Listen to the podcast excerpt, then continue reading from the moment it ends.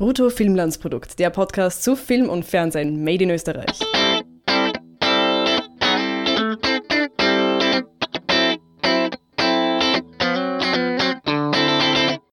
Hallo Hannes. Hallo Harry. Wir haben uns wieder zusammengefunden, um die zweite Hälfte der dritten Staffel von Cop Stories zu analysieren, tiefen zu analysieren. Genau, und während die Artikel, die wir auf Brutto Fullmanns Produkt veröffentlicht haben, ja immer sich großteils auf die einzelnen Episoden äh, beziehen, äh, wollen wir jetzt einfach nochmal die gesamte zweite Hälfte der dritten Cop Stories Staffel Revue passieren lassen. Genau. Was war gut, was war schlecht, was hat uns gar nicht gefallen? Kann sie mithalten mit der ersten Hälfte? Ich finde, wir haben zwei sehr unterschiedliche Hälften gesehen. Hm. Ähm, und äh, wie geht's weiter? So ein bisschen spekulieren. Genau, und welche Versprechen der ersten Hälfte wurden äh, eingelöst und welche wurden dann relativ fallen gelassen? Genau. Und was kam unnötig dazu, obwohl man es gar nicht braucht? Oder wer kam unnötig dazu? Äh, all das hört ihr jetzt hier von uns. Womit möchtest du anfangen? Ja, ähm, vielleicht mit demjenigen, was, was wahrscheinlich der Grund dafür ist, dass sich der erste und die zweite Hälften der dritten Staffel sich so unterscheiden, oder zumindest ein, einer der Hauptgründe, nämlich also äh, Tinas äh, Vergewaltigung in der ersten Hälfte hat ja die, die ersten paar Folgen von Cop Stories in dieser Staffel doch ziemlich dominiert und äh, in der zweiten Hälfte ist sie gänzlich absent, ähm, auch im Vorspann. Genau, und wird auch ersetzt durch eine neue Kultur, oder ja, man muss es so sagen, sie wird ersetzt nachdem wir ja nach zehn Folgen wissen, dass sie auch gar nicht mehr vorkommt. Genau. Und gehen wir, gehen wir davon aus, dass es auch nicht, könnte sein, dass es zu einem Gastauftritt in der vierten Staffel oder im Film reicht, aber da muss man wohl damit rechnen, die Person Tina Zauner und die Schauspielerin Cornelia Ivankan sind nicht mehr in der Cop Stories Geschichte dabei. Genau, und sie wurde eben ersetzt, ist wahrscheinlich genau das richtige Wort, durch äh, die Barbara Kaudelka, die einen ja, relativ ähnlichen Typus verkörpert. Junges Mädel, ähm, nicht ganz neu bei der Polizei, aber doch äh, relativ neu. Zumindest wird sie auf jeden Fall von den Kollegen und Kolleginnen so behandelt. Ne? Die wird, haben ja sie immer wieder gesehen, dass sie immer so eine so kleine Scheißaufgaben zu, zugeschanzt bekommen hat, äh, worüber sie nicht ganz glücklich war. Aber viel mehr gab es jetzt auch nicht von ihr zu sehen. Die Rolle heißt ja Patricia. Nachnamen haben wir, glaube ich, gar nicht erfahren. Und äh, ich kann mich zumindest nicht erinnern. Mhm.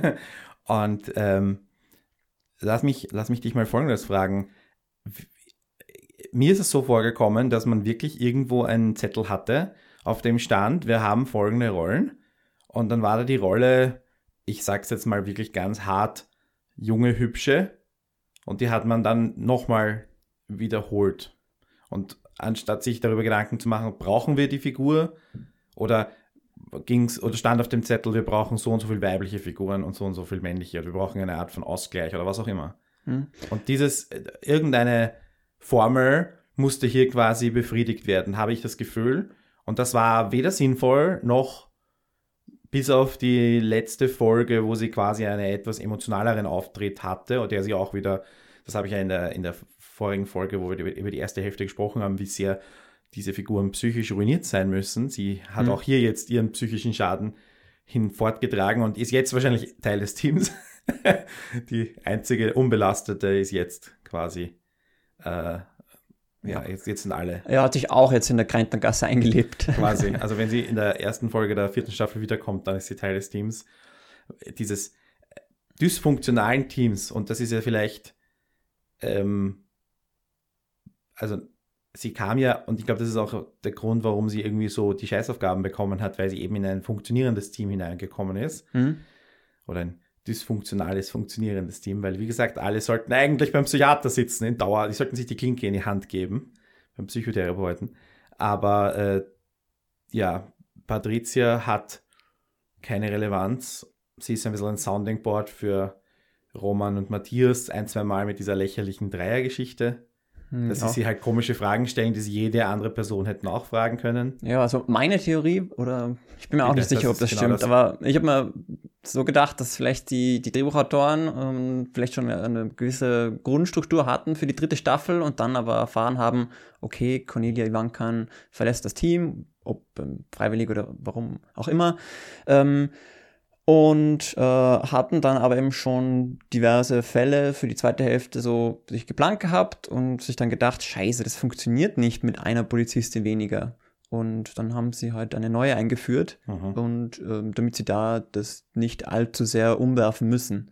So, aber ich weiß nicht, ob das stimmt natürlich, aber äh, Es ich- wäre zumindest ich- eine, eine, genau, eine verständliche Erklärung. es ja. ist deshalb meine Theorie, weil eben wirklich nichts Besonderes mit dieser Figur angerissen wird. Ähm, die gibt mir fast überhaupt nichts. Ne? Es gibt vielleicht irgendwie in den ähm, Montagen gibt es immer so kurze Blicke, die sie mit Silvester wechselt, aber da, wo es jetzt auch keinen Payoff gibt oder wo auch nicht irgendwie erklärt wird, was jetzt dahinter steckt. Okay, sie ist ein bisschen einsam, aber nichts wird irgendwie allzu stark ausgespielt, Mhm. bis eben dann sie in der, in der letzten Folge ähm, tatsächlich zum ersten Mal wirklich was zu tun bekommt, auch wo Barbara Kaudelka erstmal wirklich was zu tun bekommt, ähm, wo sie eben dieses Kind versehentlich anschießt. Und das ist irgendwie das erste Mal, wo diese Figur dann wirklich ja, einen, einen Eindruck macht. Mhm. Wobei der Fall natürlich auch wieder eher mau ist, weil da ist ja dieses, dieser Jugendliche, der einfach so aus Frust, Spaß, man weiß es nicht, herumschießt und dann ist der kleine Bub, sein Bruder eben dabei. Mhm. Also es ist jetzt der Fall an sich äh, ziemlich schlecht. Na, finde ich nicht. Also ich finde nur komisch, warum wird die Helga niedergeschlagen? Also, weil Ja, ja, das, das, das, das, die einen Sachen, das mit dem, mit dem Softgun-Schießen oder so, das kann ich mir irgendwie noch verstehen, dass man das aus äh, jugendlichen Dummheit irgendwie passiert, aber dann die Polizistin niederschlagen, ja, da, das okay. haben sie dann irgendwie nicht ganz geklärt, oder? Nein, überhaupt nichts haben sie da geklärt. Also es bleibt Mhm. ist einer von, von mehreren Fällen in der zweiten Staffel, wo ich sage, dass ja, die sind halt irgendwie so Zeitfüller oder die sind da, damit man halt die Formel hält oder das, was man angefangen hat, 25 Folgen lang einfach weitermacht. Dass es eben mehrere oder sehr viele Fälle teilweise sogar pro Folge gibt und so weiter. Aber so richtig was. Und ja, ein paar waren auch dabei, die ganz nett waren oder gute Ideen hatten, aber so richtige, wie soll ich sagen, da waren halt so Sachen dabei, die ich extrem unnötig fand und wo mir dann Cop Stories ein bisschen auf die Nerven ging, muss ich ehrlich sagen. Also da, die, die Jugendliche, die das erste Mal Sex hat und weil sie ihre Abwesenheit nicht erklären kann, ähm, ein Bild zeichnen lässt von wem? Wickel, der, der immer da ist, dann die Goldbahn, die Wickel wieder mal direkt neben seiner Schlafstätte findet. Wickel, der, ja, den haben wir eh schon diskutiert im, im letzten Teil. Ähm, und dann hatten wir diese super tragische Geschichte mit dem, ähm, mit dieser Video-Eifersuchtsgeschichte, wo der kleine Bruder irgendwie sehr früh pubertierend ähm, verliebt war und dann das Ganze super tragisch endet, Hm. weil er sich ähm, hinunterstürzt. Und Ja, aber ich, ich finde also, dass Cop Stories da so viele Fälle quasi immer erzählen muss, dass jetzt natürlich auch mal ein paar dabei sind, die jetzt nicht so wahnsinnig äh, spannend sind. Ähm, aber ich finde, sie sind trotzdem insgesamt alle recht originell. Also das mit dem äh, Koffer und Goldbarren, klar, ist irgendwie abgedreht und ist nicht unbedingt ähm, realitätsnah, aber, aber eine ganz lustige Geschichte und ganz okay. Ähm, wir haben ja, wir haben ja wieder- beim Schauen gesagt, das ist die Tarantino-Folge. ja, genau. Weil zuerst dieses Koffer aufmachen, es strahlt sie an, die Spritze ins, ins Herz und es wacht jemand wieder auf. Ähm, Hm. wahrscheinlich haben wir noch ein paar Elemente übersehen. Vielleicht war das irgendwie so ein bisschen Absicht. Da hat jemand Pulp Fiction zumindest. Äh, Ja, aber was ich äh, zu den Fällen noch sagen wollte, äh, ich sehe das ja so, dass die Fälle meistens eher Vehikel dafür sind, dass wir die, die Hauptfiguren irgendwie bei der Arbeit sehen und ähm, emotionale Entscheidungen treffen lassen äh, und die dann oftmals, vor allem eben in den ersten zwei Staffeln, bei der dritten Staffel, ich habe jetzt gar nicht so drauf geachtet, also dass die Fälle dann Parallelen ähm, vorweisen zu den Privatdilemmas der, der äh, Polizisten und Polizistinnen. Ähm, aber ich glaube, ganz selten kann es auch sein, dass wirklich ein, ein Fall äh, wirklich denkwürdig ist oder mir in Erinnerung bleibt und den ich, bei dem ich wirklich emotional berührt werde. Das ist, glaube ich, auch relativ schwierig zu kreieren, weil wir die, die äh, Figuren dieses, dieser Fälle ja so wenig kennen. Und gerade bei Cop Stories, ne, wo es zehn oder elf Hauptfiguren gibt und fünf Fälle pro Folge, äh, bleibt mir natürlich immer wenig Zeit, die, Ja. um, die, um diese ähm, Bürger kennenzulernen, die da diverse Probleme haben. Aber ich glaube, dass insgesamt Cop Stories schon einige immer dieser denkwürdigen Fälle äh, geschaffen hat und an die ich mich auch jetzt noch erinnern kann, Jahre nachdem ich äh, Staffel 1 und 2 gesehen habe. Ich denke da an ähm, Ulrike Beimpold als äh, Mutter eines zuerst vermissten und dann verstorbenen Jungen.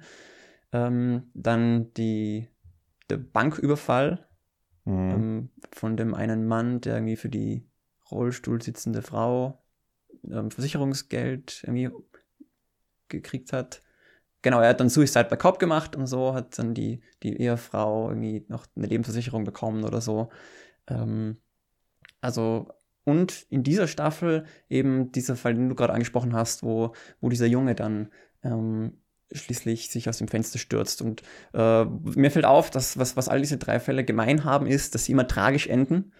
ähm, bei Cop Stories ist es ja so, dass, ja, sage ich jetzt mal, 80 Prozent aller Fälle enden gut, aber manche eben auch schlecht. Und ich finde, das ist irgendwie eine große, ein großer, eine Stärke von, von Cop Stories, dass die, weil sie eben so viele Fälle pro Folge verhandeln, können sie manche auch eben negativ enden lassen oder tragisch enden lassen, ohne dass jetzt im Publikum irgendwie ein großes Gefühl zurückbliebe von äh, Antiklimax oder das, äh, ja, man sich denkt, ja, was habe ich jetzt den Fall gesehen, wenn, wenn es dann doch schlecht endet. Mhm. Ja, und ähm, das sind dann eben meistens sehr tragische und emotionale Momente. Und ich finde, dass deshalb insgesamt die, die Fälle relativ interessant gestaltet sind. Wenn es schlecht endet. Ja, Sind sie äh, erinnerungswürdig. Also, ja, Lass mich, oft so. Also, und Ich wollte jetzt gerade so eine super Brücke schlagen. Lass mich bitte die Brücke schlagen zum nächsten Thema. Okay, Nein, bitte red fertig. äh, jetzt weiß ich noch, was ich sagen wollte. Sehr gut. Ich wollte sagen, äh, wenn diese Fälle, die schlecht enden, emotional so hängen bleiben, wie ist es mit den Anfängen der Folge? Ja, Weil das hatten wir das letzte Mal nicht Mhm. besprochen. Wir haben uns ja beide sehr geärgert über diese Kaffeehausszenen, diese unnötigen am Anfang, die Mhm. Teaser oder wie auch immer du es nennen willst, wo alle Cops sich am Beginn des Arbeitstags da im Kaffeehaus gegenüber einen Kaffee bestellen und man grummelt sich halt an und Roman kommt immer bestens gelaunt herein und was auch immer. ja, da wartet man schon immer sehnsüchtig, bis der Vorspann anfängt. Ja. Ähm, also immer noch nicht mein äh, Lieblingsteil einer jeden Cop Stories Folge, aber sind nicht mehr so fad wie jetzt vielleicht in den Staffeln zuvor. Ähm, Und sie, sie haben es jetzt auch in, ich glaube, in den fünf Folgen nur zweimal oder dreimal gemacht. hm. Also wir sehen ja einmal, und ich meine, das ist dann gleich die nächste, sagen wir mal, äh, für mich uninteressante und auch eher schlechte Storyline, diese Dreiergeschichte zwischen Roman, Matthias und Bettina, Hm. die dann auch in einem Cliffhanger endet, weil Bettina schwanger ist. Ja, aber ihre erste Szene mit Dialog in der ganzen Staffel. Genau, wir wir haben ja gesagt, sie ist immer nur, immer nur im, im Abspann, in der Schlussmontage, meine ich, äh, aufgetaucht. Ähm, genau. Und es dauert da auch, sie steigt ein und schaut und schaut und er so, was ist, was ist, was ist, es dauert relativ lang, bis sie, ich glaube, das war, Mhm. da haben sie sich einen Spaß erlaubt und haben das schon selber gesehen. Hm, sollen wir sie was reden lassen? Da soll er selber drauf kommen, sie schaut, sie strahlt und er so, was? Nein? Ja. Ja, oder wartet er, bis die Musik losgeht. Genau. So ein bisschen Meta-Humor. Ja, aber also prinzipiell Kaffeehaus-Szenen bitte in der vierten Staffel rauslassen. Ja. Oder zumindest sinnvoll machen, weil da ist ja auch irgendwie die thematische Verknüpfung. nicht? Wenn du sagst, wenn die Serie wir wirklich, wirklich gut oder top, exzellentes Niveau hätte, dann, was du gesagt hast mit dieser Verbindung zwischen Privatleben und Fällen, das habe ich nämlich auch nicht gesehen in dieser Staffel. Mhm. Und auch davor habe ich, ich meine, dass Ebert, der irgendwie privat rassistisch ist, dann irgendwie mit Ausländern im Job konfrontiert wird oder so, das ist jetzt nicht besonders äh, geniales Schreiben, das ist ja irgendwie aufgelegt. Aber Ja, aber es funktioniert. Es, es funktioniert, absolut. Aber ich, ich würde mal sagen, da, da, da fehlt, da, da gibt es noch einige Genialitätslevel, sagen wir mal so, die die Serie erreichen kann. Und nur selten tut, aber ich sehe da jetzt keine Zusammenhänge. Und da ist es dann halt ein bisschen schade, wenn es irgendwie so ein Überthema der Folge nicht, also es könnte eins geben, aber es gibt halt nie. Und es könnte man entweder, oder man könnte das im Kaffeehaus ausdrücken, man könnte das in den Fällen ausdrücken, in Hm. den Verknüpfungen ausdrücken. Aber Ja, Gut, in, in einer Folge gibt es schon irgendwie so ein, sag jetzt mal, Leitmotiv, ne? Diese heiße Luftfolge, äh, wo, wo es der heißeste Tag des Sommers ist und wo irgendwie jeder Fall damit zu tun hat, dass, dass den Leuten zu heiß ist. Also, keine Ahnung, zum Beispiel eben die Frau, die einen Sonnenbrand erlitten hat. Sonnenbrand ist ein, Hilfs ist ein Ja. Hilfsausdruck. die Großmutter aller Sonnenbrände. Ja, die Hofers, die wir wieder mal gesehen haben. Immer wieder gern gesehen. Ja, die Ja. einmal pro Staffel, die sind ja auch äh, eine witzige, ein witziges Paar. Aber jetzt natürlich kriminalistisch ist das natürlich nichts. Das ist eher so, die Polizei dein Freund und Lebenshelfer oder was auch immer. Also nicht wirklich. Ja. Was möchtest du als nächstes machen? Ja, ähm, wir haben die äh, Patricia, die neue Figur, schon angesprochen und ähm, können vielleicht noch ein paar Worte über die andere neue Figur in dieser Staffel Oh ja, äh, verlieren, den äh, Ichi von Muraton Musluk spielt. Die Figur find, funktioniert, finde ich, ungleich besser als eben die Patricia. Ich finde, dass dieser Ichi, der hat sofort Profil und Kontur und hat sofort ähm, irgendwie Catchphrases. Also der sagt halt immer, ist okay. und ähm, und er, er weiß auch sofort anzuecken, ne? Bisschen Konflikt, schadet da nie. Äh, ja, und ist einfach ungleich spannender als die Patricia. Natürlich haben wir den jetzt auch irgendwie fast doppelt so viel gesehen, muss man auch zugeben jetzt. Ja. Aber ähm, ja, und er hat natürlich auch irgendwie eine größere Geschichte oder, oder eine größere Rolle in einer der größeren Cop Stories Geschichten der dritten Staffel, äh, während es die Patricia nie irgendwie einen eigenen größeren Handlungsstrang verfolgt. Ja, also unfair, die beiden, zu, die, die beiden gegeneinander aufzuwägen, sicher. Ähm, ich finde auch, Ichi war eine gute Ergänzung, definitiv kein Ersatz, sondern halt einfach eine für den, für den Altern oder so, sondern es war einfach eine, äh, eine Figur, die der Serie tatsächlich gut getan hat und der auch die Verbindung zu den Verbrechern über die Zeugin, die nur er kennen kann, weil die anderen hätten ja dann, du hättest auch irgendwie einen Zeitsprung machen können und Lukas äh, oder Lela verdeckt ermitteln lassen können oder so und dann hätten die die Verbindung zu Ivetta gehabt. Mhm. Wäre möglich gewesen, aber so hat man das relativ gut, relativ schnell gelöst.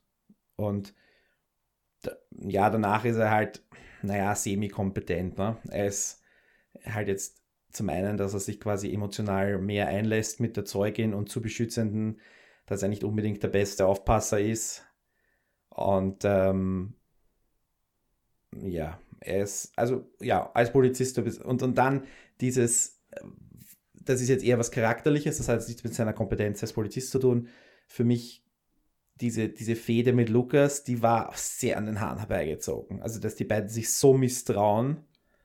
Ja, Ah, Also ich habe das dann ein bisschen im, in unserem Vorgespräch habe ich das ein bisschen jetzt dem Lukas in die Schuhe geschoben, weil der Lukas ja ein bisschen äh, immer ein bisschen abgehoben war und immer ein bisschen ein Einzelgänger. Und ich habe das dann halt auch irgendwie jetzt soziologisch versucht zu erklären mit irgendwelchen Klassenunterschieden, dass dir den super bürgerlichen, hochnäsigen äh, und den ja halt Arbeiterburm oder so, was auch immer. Also das ist jetzt aber die eine irgendwie einfach, wahrscheinlich zu einfache und sehr idiotische Erklärung. Ja, und der In Idiot natürlich ist es auch- schlecht geschrieben, glaube ich. Also. Ja, hat- also der DJ hat natürlich auch einiges dazu beigetragen. Ich kann mich erinnern, ich weiß, ich glaube, es war in der ersten Hälfte noch, also irgendwie mal gesagt hat äh, zum Bergfeld, ja, ähm, ich will da irgendwie verdeckte Ermittlung oder Eingriff oder so und ähm, aber nur mit mir zwei Wissens oder so und Bergfeld sagt, nein, nein, das muss das ganze Team wissen und dann sagt er, okay, Leila und Eberts, aber alle außer Lukas dürfen es Ja, wissen. So. Es gab jetzt nicht wirklich einen rationalen Grund dafür. Und Lukas zu verdächtigen, der, der Maulwurf zu sein, da Ja, gab es ja dann auch. Aber umgekehrt, umgekehrt macht es ja Sinn, dass, dass irgendwie äh, Ichi verdächtigt wird, ne? weil äh, sie wissen, es gibt eine undichte Stelle bei den Polizisten, äh, so glauben sie ja zumindest. Lukas spricht das ja auch wieder aus. Ne? Er, also Mhm. Lukas ist überhaupt der Truth-Teller die ganze Zeit. Ähm, deswegen mag ihn keiner. der spricht das ja aus, nicht? Du warst dabei. Vielleicht, vielleicht hast du einfach noch Kontakte. Genau, und ihn, er ist derjenige, den sie noch am wenigsten kennen.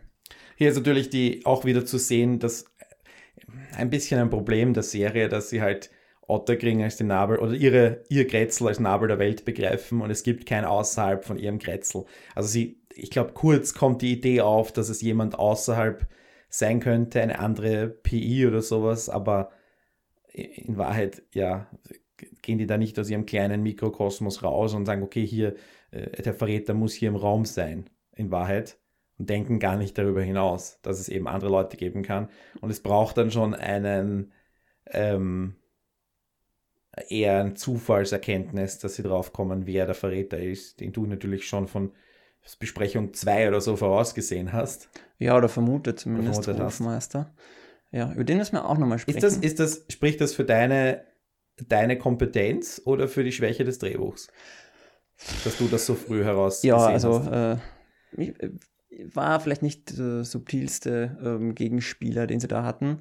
Ähm, ich finde, dass die meisten Figuren von Cop Stories richtig gut geschrieben sind, aber den Hofmeister, also das finde ich wirklich, wirklich auch äh, schlecht geschrieben, weil äh, wir haben ja die, die Staffel jetzt gemeinsam geschaut und ähm, du hast mich ja immer wieder gehört, immer wenn ähm, Hofmeister äh, ein Wort verloren hat, dann war das immer ein abwertender Satz gegenüber Bergfeld. Und das ist einfach Ja. eine, ein Spruch nach dem anderen. Und ähm, Das war unfassbar redundant. ja, und ich habe hab ja, wirklich laut aufgestöhnt und habe mir gedacht, oh, geh bitte. Also, weil das, das ist irgendwie nicht authentisch und das ist so, so einseitig, finde ich, so, so eindimensional. Ne? Das- Eindimensional. der- Es ist authentisch, dass es solche Arschlöcher gibt, das ist, aber es ist Ja, aber bitte so redet doch keiner, kein Staatsanwalt, du. Also, Stimmt. das ist, das glaube ich auf gar keinen Fall. Ähm, nicht zuletzt, weil es ja auch in dessen Interesse ist, mit seinen Typen da ähm, gut auszukommen mit, mit den Polizisten, vor allem, wenn er noch irgendwie was zu, zu ver- verbergen hat. Ja, eigentlich schon. Äh, ja, und klar, es gab jetzt auch nicht wirklich einen anderen Verdächtigen, außer den E.T. vielleicht. Ähm, aber ja, dadurch, dass der Hofmeister eigentlich von Anfang an immer so äh, als böse Figur geschrieben wurde und da jetzt nie irgendwie Mhm. auch nur eine andere Dimension bekommen hätte, also keine Ahnung, wenn der irgendwie eine Tochter hätte und irgendwie ein liebender Vater gewesen wäre oder so und wir zumindest ein bisschen eine andere Seite von dem erfahren hätten, sodass man den mehr als Menschen begriffen hätte. Aber so, ja, also bin jetzt nicht traurig, dass der äh, am Ende der Staffel das Zeitliche segnet. Wissen wir nicht. Genauso wie Lukas, ne? Ja, der ist schon ziemlich durch die Brust geschossen worden, der Hofmeister. Es ist zu hoffen, weil wir die Figur nicht mehr brauchen, nicht mehr wollen, aber stimmt schon. Theoretisch ist es noch, ist es noch offen. Ähm, und, und dann, ich meine, seine ganze Verwicklung, das war ja jetzt nicht super einfach. Ähm, vielleicht sollten wir es mal kurz aufdröseln. Der hat zwei Dimensionen, in die er verwickelt ist. Die eine ist, er ist Kunde von Berischer. Mhm. Er bezahlt Prostituierte, offenbar halt für weirdere Sachen, aber wurscht. Und da ist sie offenbar einfach so ums Leben gekommen, einfach was an was Natürlichem. Ja, Asthmaanfall oder so. Und da, ähm, das können wir jetzt glauben oder nicht, ist halt mal die Aussage. Und ich habe ja immer vermutet, dass diese Buchstütze die Tatwaffe war, dass, dass die einfach mit beseitigt wurde, weil sie eben Blut Hm. drauf kleben hat oder weil sie halt. Das war dann nicht der Fall. Die Tatwaffe wurde als Beweisstück mitgenommen, was natürlich nicht besonders klug ist von Berischer und seinen Leuten, weil ich meine, wenn der sieht, dass eine Buchstütze fehlt, räumt er die andere halt auch weg. Und schon ist das Beweisstück irrelevant. Oder ähm, da ist dann kurz die Geschichte, es ist eine sehr teure Buchstütze. Der Antiquitätenhändler erkennt sofort, dass die urviel wert ist. Also vielleicht Mhm. ist es ein Unikat und der hat sie mal ersteigert und es gibt irgendeine Art äh, Paper Trail, dass die dem Hofmeister, aber es wäre alles sehr schwache Indizien, um ihn ähm, Ding. Zweitens ist Prostitution nicht illegal. Das heißt, es ist natürlich für, sein, für einen Staatsanwalt vielleicht nicht das Allergescheiteste, aber wenn die da an einem, gerade der Staatsanwalt hätte sich irgendwie herausreden können, zieht sie halt an, ah, sie, hat den, sie ist an Asthma umgekommen, der Gerichtsmediziner wird die Wahrheit bestätigen und es ist halt vielleicht ein bisschen Papierkram und ein bisschen unbequem für dich, aber das jetzt ähm, quasi illegal zu beseitigen, indem du es irgendwo hinlenkst und verbrennst, ist Ja, ich, ich weiß jetzt nicht genau, wie, wie tief da seine Verwicklung im äh, Berischer Imperium und beim ähm, Moldawien Ja, genau, das ist die zweite, das meine ich, das ist die zweite sind. Dimension. Das eine ist eben der, ich bin, der ist Kunde und das andere ist, er ist irgendwie der Chef der ganzen Organisation. Offenbar. Sie nennen ihn ja auch zwischendurch einmal den Boss oder so ähnlich. Also er ist nicht, sie sagen zwar immer unser Hm, spezieller ja. Freund oder so, aber sie nennen ihn noch einmal den Boss. Ja. Also er ist offenbar da involviert. Jetzt würde ich da der Meinung sein, Geld kann nicht das Motiv sein. ja, Staatsanwalt, der Äh, braucht ich nicht mehr. Genau, er hat, und er hat genug zu tun, ist im Fahrt oder weil er kann. Und da hat es dann an Dimension, an Bösewicht-Dimension gefehlt, weil ich meine, es kann ja jemand ein Bösewicht sein, weil er Mhm. kann oder weil es Spaß macht. Aber ich meine, er war ja jetzt nicht der Hands-on äh, oder so. Also er ist einfach nur. Da hat es einfach gemangelt. Hm, Sorry. Ja, vielleicht wird es irgendwie noch aufgeklärt oder so, aber äh, ich habe eher das Gefühl, dass der Copseries dann die, in der vierten Staffel eher die Finger von lässt, Ja, das Ja. irgendwie noch weiter zwei, zwei, wir werden zwei Sätze hören, glaube ich. Und genau. dann, dann wird das erledigt sein. Was, was schade ist, aber natürlich die, die drängende Frage ist natürlich, was ist mit Lukas, Mhm. der ja dem Tod schon, das, also ja, springt er dem Tod noch ein zweites Mal von der Schippe in Ja. dieser Staffel, nachdem er schon die, die Fliegerbombe überlebt hat. Genau. Und wer ist der Vater von Bettinas Baby? Das sind so die großen Cliffhanger. Ja, ähm, die Tatsache, dass eben der Hofmeister da stirbt und überhaupt wie das äh, Staffelfinale ausgegangen ist, das ist ja eigentlich, dass da ganz große Handlungsbögen abgeschlossen werden. Ne? Se- äh, segnet das Zeitliche, ähm, der seit der ersten Staffel dabei Mhm. ist, ähm, der äh, Hofmeister seit der ersten Staffel dabei, segnet das Zeitliche, der Berischer, der ist noch äh, aktiv. Geht, der, geht aber lang ins Gefängnis. Ja, er erläutert ja, dass er vielleicht ein paar Monate oder so bekommt. Äh, das, weil, er, weil er Ja. da irgendwelche Beweise verschwinden hat lassen oder er ist so. weil rechtzeitig er, zum Weihnachtsfilm wieder da, meinst ja, nein, ich glaube sogar in der vierten Staffel. du? Ja, okay. Ich Kann ich nicht, mir gut vorstellen.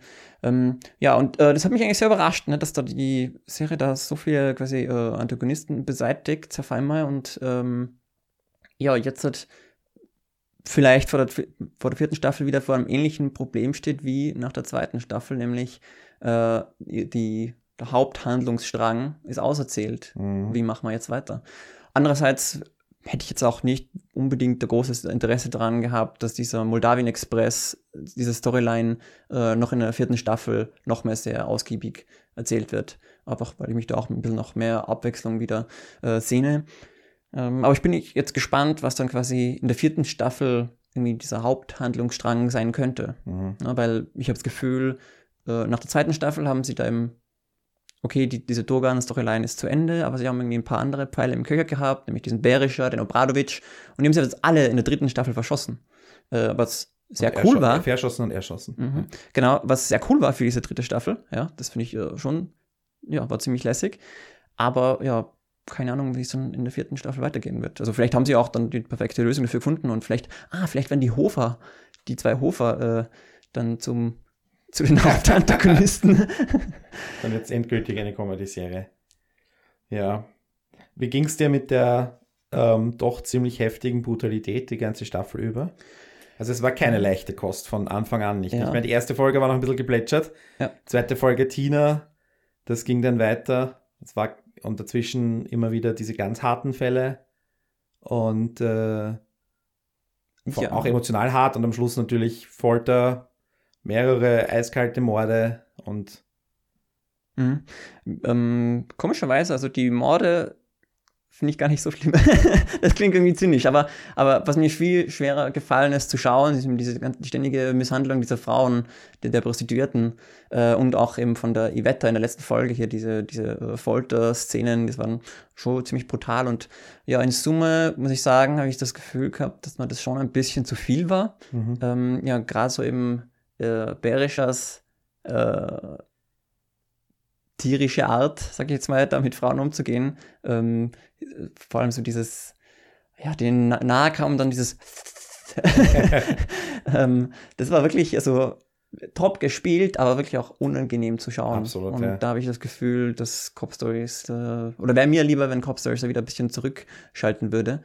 Äh, dass es emotional brutal war, das fand ich gut. Aber eben diese, diese ständigen Misshandlungen, das war schon, da Mhm. fällt es mir eben schwierig, das, keine Ahnung, auch meinen Eltern irgendwie zu empfehlen. Ja, schaut euch diese dritte Staffel an. Ich meine, ich sag's schon, aber ich habe schon, ich hab schon so kleine Bedenken im Hinterkopf. Nicht, dass das der Mama zu brutal ist. ja, stimmt schon. Und das könnte natürlich, ich bin auch gespannt, oder ich, ich, ich meine, wir haben das ja bei der Tina-Folge gesehen, nicht, was die, auch die, die Publikumsreaktionen, jetzt bin ich da nochmal gespannt, jetzt dann irgendwie so in diesen Tagen nachzulesen, was die Leute äh, gepostet haben, äh, jetzt wo dann alle Zeit hatten, sie nachzuschauen in der TV-Thek oder so, wir sind ja jetzt zwei Tage danach, ähm, bin ich gespannt, ja, wie die Leute das wahrnehmen. Weil wir sind halt, ja, wir schauen da halt doch ein bisschen anders drauf, aber 99% aller Schauer, äh, aller Seher schauen das einmal in der Woche und ähm, setzen sich dann nicht so auf einer tiefen Ebene auseinander wie wir. Und da bin ich sehr gespannt auf das Feedback. Hm? Aber ja, es wird nichts ändern für, für Staffel 4 und den Film, weil, wie gesagt, die sind fertig. Ähm, ja, ansonsten, Ein Charakter, über den wir eigentlich noch gar nicht gesprochen haben, auch in der ersten Hälfte, also in unserem Podcast zur ersten Hälfte der Staffel, ist Helga. Die Helga, die ja in dieser Staffel den neuen Lover hat, oder den sie ja in der Staffel zuvor schon kennen, Mhm. kennengelernt hat, den Heuberger, ähm, dessen geliebte Elsa in dieser Staffel ja leider abbrennt. Das ist der, die Lok, die Lok mit dem Sitz drauf, ja. genau. Ähm, ja, Auch ungeklärt noch. ja, also unaufgelöst, ne? Weil Weil aufgelöst, ja. wir wissen ja, dass Toni war. Dort, wir wissen, dass Toni dort war. Ja, dass Toni war. Komm. Also, glaubst du, dass das nicht zu- Ja, es kann schon bringt? so eine falsche Fährte sein. Ich meine, Toni zutrauen würden wir es ihm, aber ich meine, wir hassen ihn auch. weil er ein Idiot ist. Oh ja. Also da ist halt auch so ein bisschen, müssen wir uns zurücknehmen und mal objektiv auf die Situation schauen. Die Infos, die wir haben, weisen darauf hin, dass er dort war, aus. Objektiv. Ja, nee, nein, nein, nein. Also der Heuberger sagt, er war's und Toni gibt's so gut wie zu. Und äh, sonst macht's auch einfach logisch Sinn, weil sonst würde ja, Ja. niemand, niemand einen Brandanschlag auf Neuberger ähm, machen. Na gut, aber das macht, äh, denk einmal weiter. Ja? Und es gibt keinen anderen Verdächtigen. Na Gut, aber denk mal weiter. Wenn das, wenn das so ist, warum hat Toni das gemacht? Weil er gesehen hat, wie Helge und Stevie Heuberger glücklich sind. Mhm. Und er wollte dieses Glück zerstören. Hat zwar Gott sei Dank nur ein Spielzeug zerstört, ähm, das auch versichert ist, worüber. Na, es ist ja auch sonst auch irgendwie ein, so, Genau. irgendwie so ein Stall oder so Aber sagen wir mal so, im Großen und Ganzen noch, und ich meine, äh, man kann, ich glaube auch bei Brandstiftern generell oder bei so emotionalen Tätern wird sich's immer gesteigert. Was haben wir noch gesehen, mit wem Helga glücklich ist? In einer Schlussmontage in der letzten Folge. Hm, Mit ihren Kindern. ach so, ja. wenn er jetzt als inkompetenter Vater die Kinder nicht sehen darf, die, ähm, also da ist eine, Ex siehst du die Eskalationsstufe, wo das hingehen kann. Ähm, Helga muss damit umgehen. Helga hat ja, äh, er hatte diesen völlig lächerlichen Protest Hm. gegen die Scheidung oder was auch immer. Ich meine, das ja absolut, das war ja auch eher so ein bisschen, naja, Auf lustig. ja, mag schon sein, dass es so ein paar Idioten gibt, aber ja, gut. Und da ist, sie- da ist etwas, da, da könnte sich noch was zusammenbauen, ja, am Horizont. Hm. Und das ist jetzt nur mein, naja, aber ich, andererseits, wir haben schon so viel Gewalt und so viel furchtbare äh, Storylines gesehen, dass das jetzt nicht out of character für die Serie wäre, wenn plötzlich die Kinder entführt werden oder Gott bewahre noch was Schlimmeres dann ist und alle müssen zusammenhelfen. Und Helga in eine, so eine etwas größere Handlung zu verwickeln, die war ja bisher immer noch nicht in diesen großen Dingen involviert. Nee. So richtig in the thick of it. Sie war immer am Rande, weil ich meine, sie ist die diensthabende, Uni, sie ist die Oberuniformierte. Sie ist äh, die, auch ein bisschen die Mama von allen, klarerweise. Und es gab halt so ein paar Storylines, das mit dem Drogenpaket und, und ähm, ein, paar, ein paar Fälle vor Ort, wo sie ein bisschen Mhm. mehr involviert war. Aber in die großen, heftigen Sachen war sie nicht. Ja, ich glaube, es hat, hat äh, den folgenden Grund, dass sie erstens ist sie nicht, nicht bei den, bei den äh, Kripo-Beamten oben, äh, die halt also von Natur aus immer bei diesen, bei diesen ähm, größeren Fällen dabei sind und äh, bei den anderen Polizisten ist sie halt irgendwie die kompetenteste, ne? weil Mhm. äh, es ist ja gerade so, dass halt, was weiß ich, Silvester äh, oft in irgendwelchen Schlamassel verwickelt ist oder dann die, die äh, Patricia zum Schluss oder Roman, ähm, weil sie halt irgendwelche Fehler machen. Ja, Ja, ja nein, sie ist, sie ist nicht zu Unrecht Genau. die Chefin, ja. Genau. Äh, aber warum ich sie auch ansprechen wollte, ist, dass ich äh, finde, dass diese dritte Staffel eine sehr schöne, nette Fassade von ihr ähm, aufblättert, nämlich eben diese, diese äh, freiere, jüngere Seite von ihr, wo sie mal eben jemanden findet, bei dem sie nicht nur die Mama sein muss, Mhm. wie, in der Arbeit, wie, wie zu Hause, wie beim Toni, sondern, ähm, oh, super Vorlage, danke Harry, äh, sondern eben, ja, mal wieder sich selber sein kann und deshalb sich so viel jünger fühlt und deshalb auch irgendwie, äh, keine Ahnung, ähm, sich wehren muss, irgendwie von, von Stevie, von der, der Vorschlag, irgendwie während der Arbeit irgendwie Telefonsex oder irgend sowas zu haben. Wir wissen es ja nicht ganz genau. Ähm, und ja, das finde ich eigentlich ganz schön. Äh, ist jetzt nicht irgendwie was Dramatisches oder so oder, oder was mega Schlimmes, sondern irgendwie was, was, was Nettes, eine nette Storyline. Du hast- Hat mir gut gefallen. Du hast eine echte Entwicklung, weil sie war ja von Anfang an auch sehr, sehr verkrampft und steif. Mhm. Und sie wurde dann eben locker. Genau. Und das ist ihre Entwicklung. Und diese Lockerheit, äh, der Ballast, Toni, ist von ihr abgefallen und hat ihr diese Lockerheit gegeben. Und sie hat auch jemanden, ist auch jemandem begegnet, der richtigen Person begegnet, der eben das Leben einfach, äh, also der einen komplett anderen Lebensentwurf hat Absolut. und wo, den sie, der sie fasziniert und sie sich darauf einlassen kann. Das ist Genau. super. Ja, und am An- Anfang der Staffel sagt ja Silvester irgendwie noch, ähm, ja, sag, sag nicht immer so Spielverderberin und so. Also äh, nimm es nimm es nicht zu ernst. Und das, das nimmt sie sich dann auch also, zu Herzen und wird von Stevie natürlich auch ein bisschen in diese Richtung getrieben und findet dann so auch ihr Glück. Hoffentlich. Und hoffentlich lang, langfristig nachhaltiges Glück. Ja, äh, Chantal hat eine sehr große Rolle, Eine riesige Rolle, ja. ja, vor allem in dieser zweiten Hälfte äh, als Frau von Abradovic.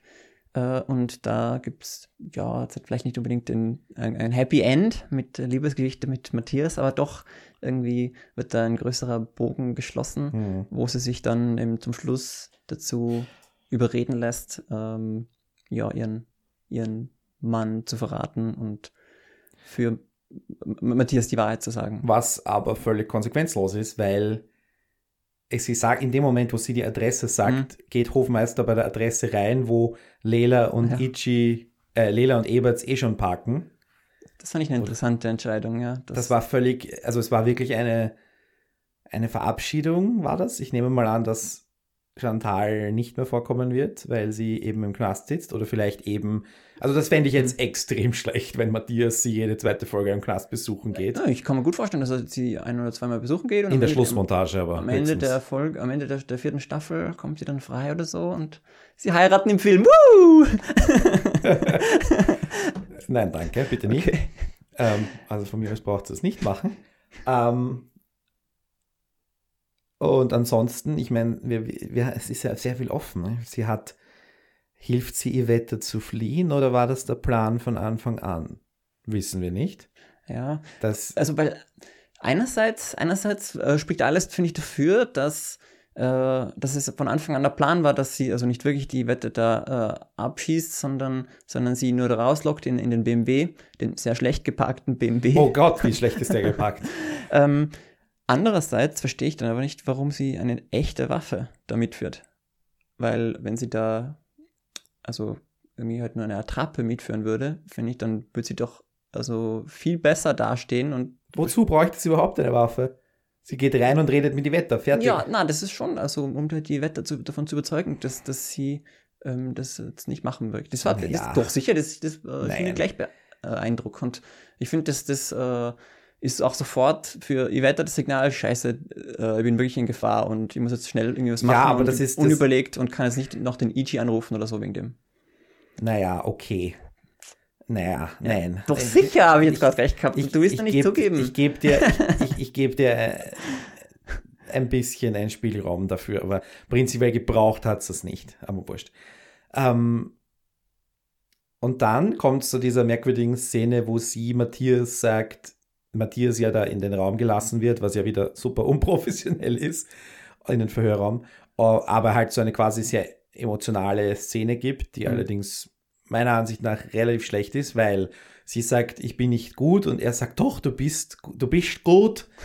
Und ähm, ich habe dann überlegt und auch jetzt in der Vorbereitung noch überlegt, gibt es eigentlich irgendwie größere Hinweise darauf, dass sie ein guter Mensch wäre für Matthias? Nur weil sie ihm Zuneigung verkauft hat? Ich meine, gerade Matthias ist derjenige, der nur enttäuscht wurde von ihr. Sie heiratet in der ersten Staffel und sagt ihm ganz arg ins Gesicht. Nein, zweite Staffel war das. äh, zweite Staffel. Sie heiratet und sagt ihm ganz arg ins Gesicht, schleich dich.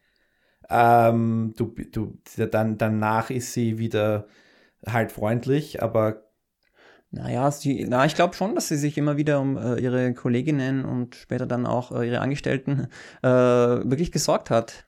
Ja, aber weiß das Matthias, dass er die Aussage treffen kann? Oder ist das einfach nur wirklich ein verblendeter Verliebter, der halt glaubt, dass sie gut ist, nur weil er sie, weil seine Liebe muss sie quasi reinigen und gut machen. Und er sagt dann eben, du bist gut und sie sagt, ich bin nicht gut. Und in Wahrheit, alle Indizien, die wir haben, oder sagen wir mal 90 Prozent ihrer Handlungen sind äh, nicht gut. Und ich meine jetzt nicht, dass, Nein, ich bin da eigentlich ganz bei so. Matthias, du. Äh, ich, ja, du alter Romantiker. Nein, ja, aber schau, es ist so, man sieht doch, dass die da nicht hingehört. Oh, ich bin so oberflächlich. aber, aber, also, ich habe das, ich habe ihm da sofort geglaubt. Was heißt das, in, wo, dass sie nicht ins, ins Puff gehört, oder was? Nein, nein, äh, da, ich meine, äh, da in, die, äh, Verhör, in den Verhörraum. Ja, dass, dass sie das irgendwie total über den Kopf gewachsen ist. Weiß ich nicht. Ich fand sie schon sehr kalt und sehr kalkulierend da drin und sehr, ich halte halt die Klappe und bin loyal meinem Daddy gegenüber. Ich bilde mir ein, da eine Seite von ihr gesehen zu haben, die innerlich gerufen hat. Na, jetzt spreche ich nicht aus. Okay. aber. Ich- nein, nein. doch, doch, also. Äh, Ja, aber wo ich dir absolut zustimme, ist, dass, dass ich auch fand, dass das irgendwie nicht unbedingt die bestgeschriebenste Szene war. Dieses Ich bin nicht gut, das, weiß nicht, das klang irgendwie so, so künstlich. Vielleicht sagt man das irgendwie als eingewanderte Polin oder was auch immer, immer sie ist. Ähm, ja, aber sie hat es auch gut gespielt, aber ich weiß auch nicht, das war irgendwie so so auch ein bisschen übergriffig von Matthias Ja, ja. gefunden. Also wie er sie da wirklich bockt im Gesicht. Und Äh. ja, und natürlich, dass er da überhaupt rein darf. Ist ein bisschen, und überhaupt, ich meine, die ganze Ermittlung auch von Lukas, die Idee, Matthias dort reinzuschicken, verkabelt in ein Bordell, jemanden zu verkabeln, wo du dich aus, fast logischerweise ausziehst oder so, ist, Mhm, ist ja schon mal nicht der, können. nicht der ja. beste Plan auf dieser Welt, sagen wir es mal so.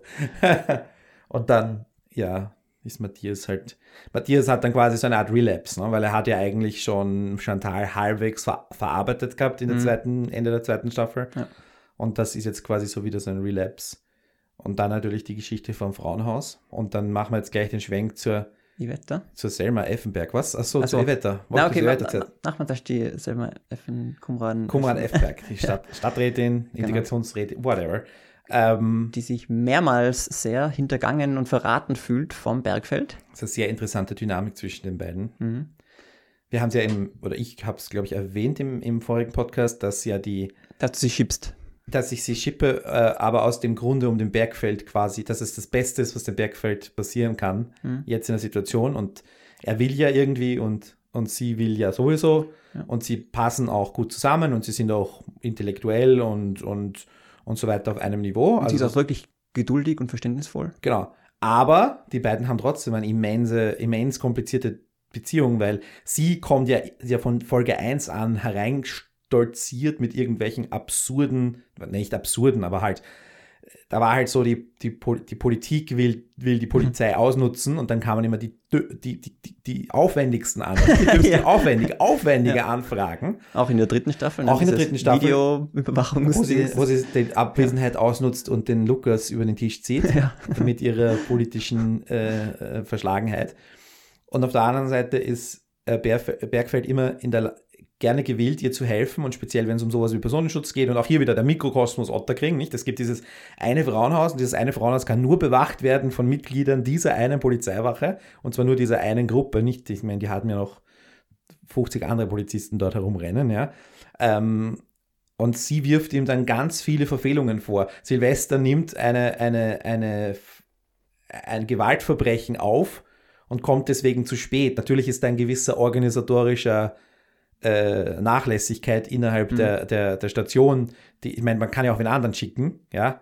Äh, Und wenn Silvester oder Silvester sagt, jemand anderer kann das aufnehmen, wenn es eh nur um eine Routine-Geschichte geht und sie wirft, sie wird dann tatsächlich tätlich angegriffen und es wird das Mädchen entführt, das sie da eigentlich beschützen sollten. Wobei man auch hier die Frage stellen muss, hätte Silvester also überhaupt helfen können? Ich meine, auch hier zwei Männer wären ihm gegenüber gestanden, nicht? Das wäre auch Ja, aber das ist natürlich gleich sofort mehr Respekt vorhanden, ne, wenn da ein Polizist Ja, klar, ist. Und Aber, und da ist das dann auch, das ist das aber das zweite oder das dritte Mal, dass sie ihm, also Bergfeld, eine massive Schuld zuschiebt. Ähm, und, und das ist halt eben dieser Mikrokosmos Otterkring, wo halt er ist quasi der omnipotente äh, Beschützer und sie ist die äh, Kaiserin und ähm, die, sie ist halt dann böse auf ihren, äh, das, das, ja, merkwürdig. Merkwürdig und ungerechtfertigt Mhm. weil halt da die Situationen teilweise so sind und wir müssen das halt akzeptieren, dass nur unsere Hauptcharaktere all diese Jobs machen können und keine anderen Polizisten. ja, ja, das ist halt auch irgendwo Erzähl Erzählökonomie, also Klar. das ist äh, irgendwie äh, relativ logisch. Und aber ich glaube, ich, ich glaube mich auch erinnern zu können, dass eben ähm, Bergfeld äh, extra angefragt hat, ob die Ivetta bei dem Frauenhaus von der Selra, Selram Effen, Kunden Effenberg. Kumrat. Effenberg, Genau. Ja. Ähm, Kumran, Kumrat, ich weiß nicht. Genau, also dass er das äh, spezifisch angefragt hat, weil er halt irgendwie so ein Safe House sozusagen braucht für die Frau und ähm, Wir nennen eigentlich alle beim Vornamen eigentlich die ganze Zeit und außer Bergfeld und Ja. bei ihr haben wir jetzt herumgedruckt, sie hat den einen komplizierten Nachnamen und wir könnten sich auch Selma und Andreas nennen. ja, aber äh, wenn, auch vielleicht das zweite Mal, wo er sie enttäuscht, beziehungsweise Silvester sie enttäuscht, das sicher streitwürdig ist, äh, hat sie beim ersten Mal auf jeden Fall recht, nicht? Also, dass, dass äh, hier dieses Frauenhaus, diese, dieser Hort, der, der auch also symbolisch dafür steht, dass man geschützt ist, dass, dass wenn der im Ziel eines äh, Attentats wird, dass dann plötzlich die gesamte ähm, der gesamte Nutzen dieses Hauses und die gesamte, die gesamte Mission dieses Hauses in Frage gestellt wird. Und dafür naja, ist aber äh, wenn, Bergfeld dann schon irgendwie verantwortlich. Klar, nicht aber wenn die Zeugin nicht da drin wäre, würde keine Polizei vor der Tür stehen. Das heißt, der eine Typ, den Ichi tatsächlich wegweist, der, da hätten sie die Polizei extra rufen müssen dafür. Das heißt, da, da, wurde, da, da ist quasi ein Bonus passiert, dadurch, dass Ichi eh vor der Tür steht. Und das zweite war. Nee, aber sonst würde die nicht einfach in, eine, in dieses Frauenhaus kommen, oder? Ja, du siehst ja, wie leicht es ist. Also es, muss ja das Frauenhaus auch eine eigene Struktur haben. Weil, wenn, ich meine, äh, der Plan, wie sie äh, Chantal da eingeschleust haben, war ja simpel wie genial. Ich Mhm. meine, genial, ich meine, hat eine Frau geschlagen, aber simpel. Und, und ich meine, es ist jetzt nicht so, wenn da eine, eine Frau drin ist, du schickst du, äh, eine Familie, die irgendwie die Tochter dort drin ist und die Mutter von der, von der, von der zu beschneidenden hätte das genauso sein können, die hineingeht und ihre Tochter herauszwingt. Mhm.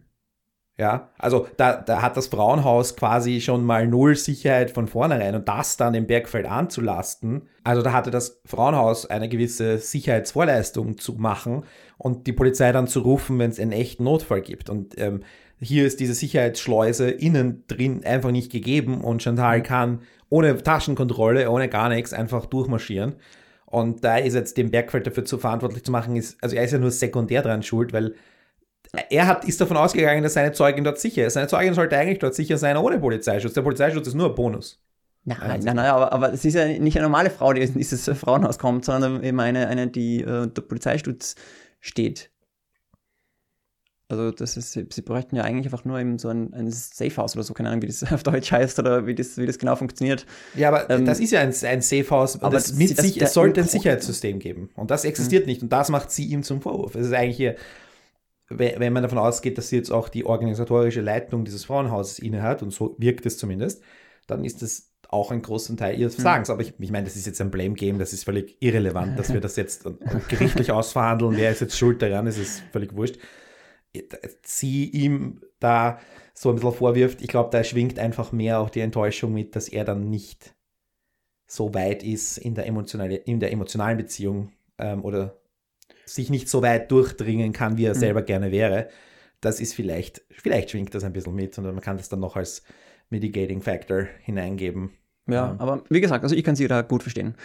Aber dann sind wir jetzt bei der äh, Ja, Ivetta angelangt und äh, Ivetta ja eigentlich der, eine der wichtigsten Figuren der Staffel, ist jetzt auch in allen zehn Folgen, glaube ich, äh, vorgekommen. Und ja, während in der ersten Hälfte eigentlich noch nicht ganz klar war, worauf das hinläuft. Es war klar, irgendwie, okay, Berischer und Obradovic und äh, Mhm. wer noch alle sind alle irgendwie hinter der her. Was hat es mit der auf sich? Und in der zweiten Hälfte äh, ist es eben dann aufgekommen, um was es geht. Hier, sie ist diese Journalistin und sie hat diesen Mega-Artikel über den Balkan Express. Ähm, muss, okay, muss man glauben. ähm, Auf Deutsch vor allem. genau. Ihre Mission war ja, die, die Frauen in ihrer Heimat. Äh, und sie schreibt den Artikel auf Deutsch, damit den Berischer laut vorlesen kann. Ja, und sie, sie kann ihn nur, sie kann ihn noch nicht veröffentlichen und Berischer muss nur irgendwie eine halbe Stunde ein paar Anrufe tätigen, tätigen um quasi das alles als große, als gut erfundene Geschichte darstellen zu lassen. Ist ein bisschen, also convenient, sagt man, aber äh, ist okay, weil du, die Geschichte insgesamt fun funktioniert, finde ich, ziemlich gut. Ähm, und ist auch ziemlich spannend, ne? Also, dass, dass sie da in diesem äh, Frauenhaus äh, unterquartiert ist und dann diese, diese ähm, ja, das Ermordungsversuch, äh, das war schon ziemlich spannend ja, und ziemlich es- toll inszeniert. Und es war gut, dass es einen, also sie war ja eine, eine äh, Dauermission quasi, nicht? Als, als Objekt, wenn man so will, sie musste ständig beschützt werden, sie war Kontaktperson für Ichi, es war ein gewisser Geheimnis für einige Folgen lang da, wer ist sie eigentlich, was tut sie eigentlich. Also insofern war das eine quasi sinnvolle Ergänzung auf der Seite, also ich meine, oder als neutrale Figur, wenn, man, wenn du so willst, die irgendwie dazwischen steht. Mhm. Äh, und insofern gut, dass sie davon gekommen ist. Und, aber ja, sie hat dann halt auch noch einiges erdulden müssen am Schluss. Aber da muss man dann halt jetzt auch ein bisschen die Frage stellen, äh, war das jetzt wirklich notwendig, sie so lange zu foltern? Erschießt sie einfach, zerstört den Laptop und wenn das alles andere eh wurscht ist, dann. Mhm. Oder spätestens in dem Moment, wo du den Code hattest, hätte er sie einfach erschießen sollen, weil er lässt sie dann irgendwie gehen aus Gründen. Also. Ja, weil er dann nicht ins Gefängnis will. Und naja, aber er, er, in seinem Masterplan, den er da so darlegt, er, er sagt ja Berisha auch, dass sie quasi für ihn aussagen soll. Dass der Obradovic den Pepe erschossen hat. True äh, Story. Äh, äh, oder, oder der Pepe den Obradovic, oder irgendwie sowas. Irgendwas, mhm. irgendwas hat er da gedreht, wer wen erschossen hat. Ja. Oder so, also.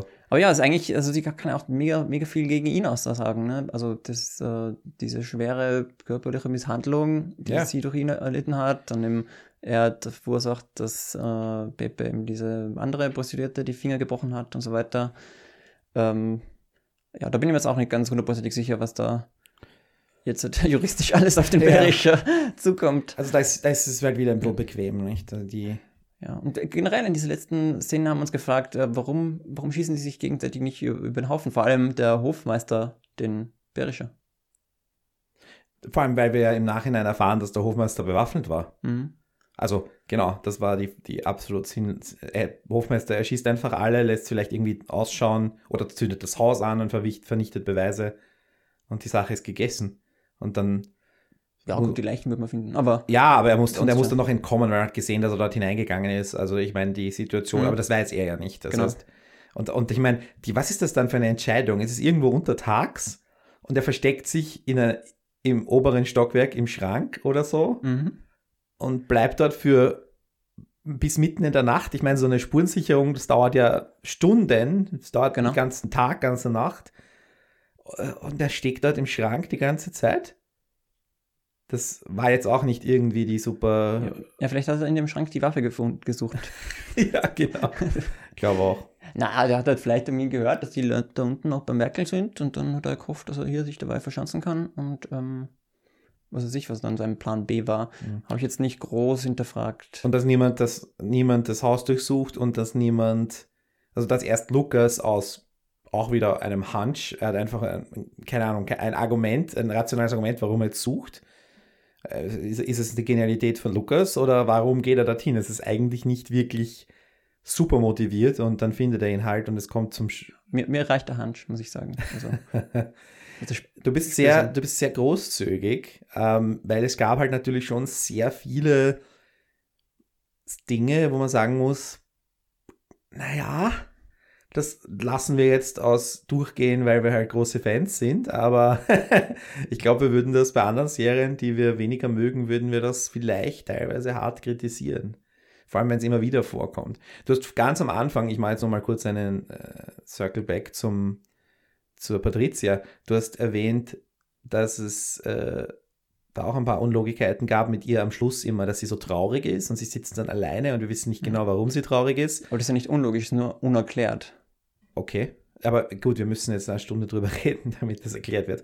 Ähm, und dann gibt es aber ja auch zum Beispiel die, solche Schnittfehler, unter Anführungszeichen, mhm. wie sie ist bei der großen Party. Überhaupt, sie feiern, weil sie dem Kind ein Zuckerl ähm, herausgedingst haben. Ich meine, natürlich ist das toll, wenn du ein Kind rettest und da, da, feiert sie und im nächsten in der Schnitt und sie, dann ist sie traurig in der Bar. Also das, das sind so diese sehr vielen, unter Anführungszeichen, unlogisch, Sach, äh, mhm. unlogischen Szenen. Und ich finde schon, dass Cop Stories davor strotzt. Dass es da Momente gibt, wo es entweder schlecht massiv schlecht geschauspielert ist oder einfach man wirklich mit die schnellstmögliche Situation in die Story rein und aus der Story raus wieder wählt. Auch ja, hier. Aber so, so ist ja gutes Storytelling, ne? Also äh, spät in die Szene rein und früh, so früh wie möglich wieder raus. Naja, okay, ja. das ist jetzt, okay, das war jetzt ein bisschen uneindeutig von mir formuliert, aber ich glaube, du weißt, was ich meine. Dieses, äh, der, der, Bub, der auf die Leute schießt und dann sagt, ich habe meine Lehrstelle verloren. Und der, der Rest bleibt unausgesprochen. Und du sagst, du verstehst das irgendwie.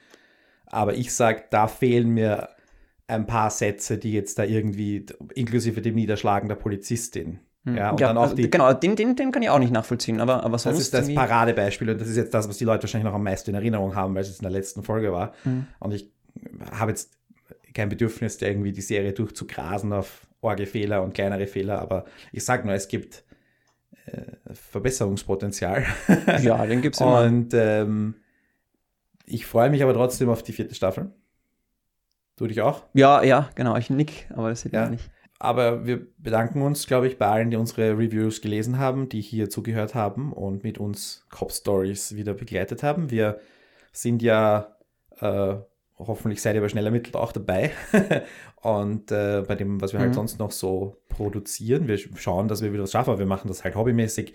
Deswegen, da ist das jetzt nicht so, dass wir irgendwelchen Output garantieren können und manchmal fällt dann halt was aus. Und hier im Podcast geht es natürlich um auch oft um Filme, Kinofilme, aktuelle Kinofilme, allgemeinere Themen, Filmförderung.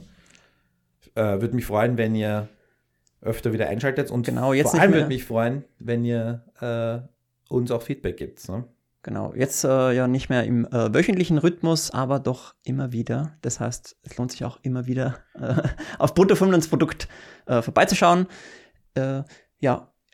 Und wir freuen uns eben auch immer, äh, Rückmeldungen zu bekommen, nicht nur über so über unsere Arbeit, sondern, sondern auch, was ihr von diesen äh, Ö-Film- und Ö-Serienprodukten haltet. Harry, wo kann man uns dann erreichen und Wir mit eine- uns diskutieren? Wir haben eine Facebook-Seite, das ist wahrscheinlich das allereinfachste, Bruttofilmlandsprodukt. Wir haben die Seite und da haben wir auch äh, eine E-Mail-Adresse info at bruttofilmlandsprodukt.net. Genau, da, Okay. darin auch die Business Inquiries. Genau. äh, Sponsor dringend gesucht. Und ähm, dann sind wir beide auf Twitter. Das ist auch sehr einfach, uns dort zu erreichen. Ähm, ich bin Ed Harili, du bist Ed Blameyer mit AYE. Genau, so ist es. Und ähm, all die Links findet ihr natürlich in den Shownotes vom Podcast. Hannes, es hat mir wieder einen Riesenspaß gemacht, mit dir Crop Stories zu begleiten. Ich hoffe, wir müssen nicht nochmal dreieinhalb Jahre warten, bis es weitergeht. Bis wir, uns wieder, bis wir uns wieder zusammensetzen. und dann äh, alles Gute bei deinen Unternehmungen und wir hören hoffentlich von dir und sehen hoffentlich von dir deine Serien. Ja, das hoffe ich auch. Passt. Harry, bis zum nächsten Mal. Baba. Tschüss.